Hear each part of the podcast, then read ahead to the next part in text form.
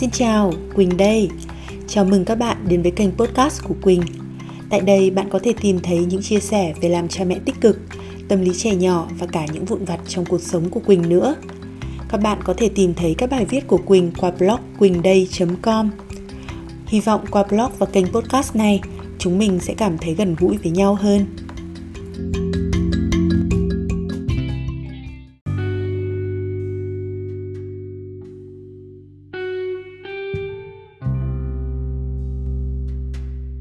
Audio blog số một.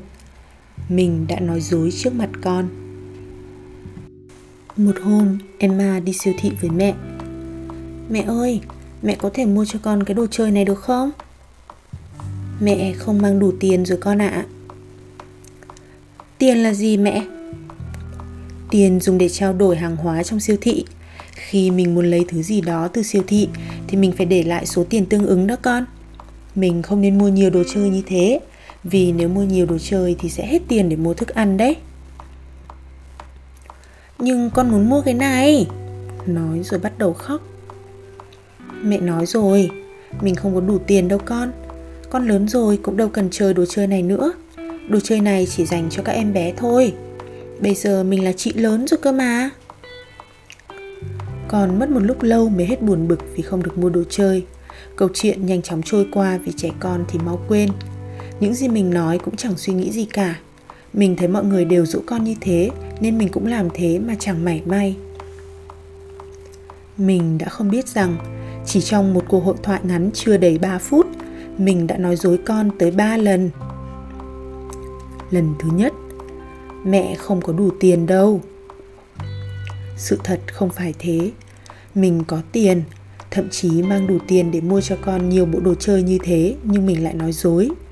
Mình không dám đối mặt với cảm giác khó chịu khi từ chối con, nên đã đẩy trách nhiệm sang một lý do nghe có vẻ khách quan. Mẹ không đủ tiền. Mình đã lừa con trong khi con lại ngây thơ tin vào điều đó. Nếu mình cứ tiếp tục nói như vậy, đến một ngày con nhận ra số tiền trong tay mẹ nhiều hơn giá trị món đồ, nhưng mẹ lại nói dối. Vậy thì những lần trước, những chuyện khác, mẹ đã nói dối mình bao nhiêu lần? Nếu hôm nay mẹ không đủ tiền thật, vậy mai đủ tiền thì mẹ có mua cho con không? Hay mẹ lại tiếp tục kiếm một lý do khác? Con thấy rõ ràng trong ví mẹ có tiền mà. Lần thứ hai, con lớn rồi, đâu cần chơi cái đó. Như thế nào là lớn? So với em bé mới sinh, con là lớn, nhưng so với anh chị lớp một, con vẫn là bé. Bây giờ mẹ nói vì con lớn nên không được mua đồ chơi.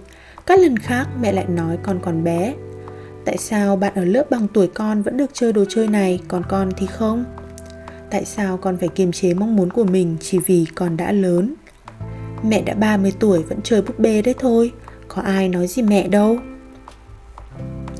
Lần thứ ba, thứ này chỉ dành cho em bé thôi. Em bé là ai mà có nhiều đặc quyền thế chứ? Con muốn được là em bé. Đúng ra mình đã có thể nói: con à, ở nhà mình đã có đồ chơi tương tự rồi, về mình cùng chơi nhé.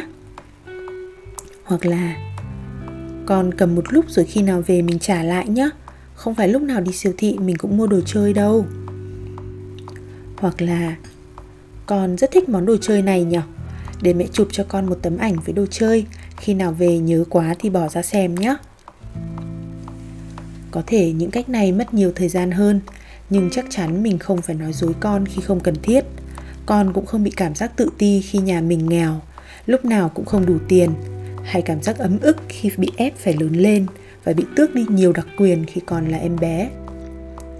Bài học về giá trị đồng tiền, tính tiết kiệm, sự cân đối chi tiêu hay sự trưởng thành đều cần thiết.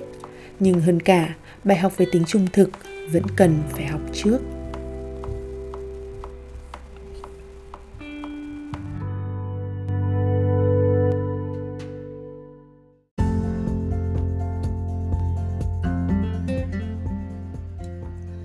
Cảm ơn bạn đã lắng nghe audio blog của Quỳnh. Nếu bạn thích, hãy nhấn subscribe hoặc tìm Quỳnh qua kênh blog w w w chấm quỳnh day chấm com nhé.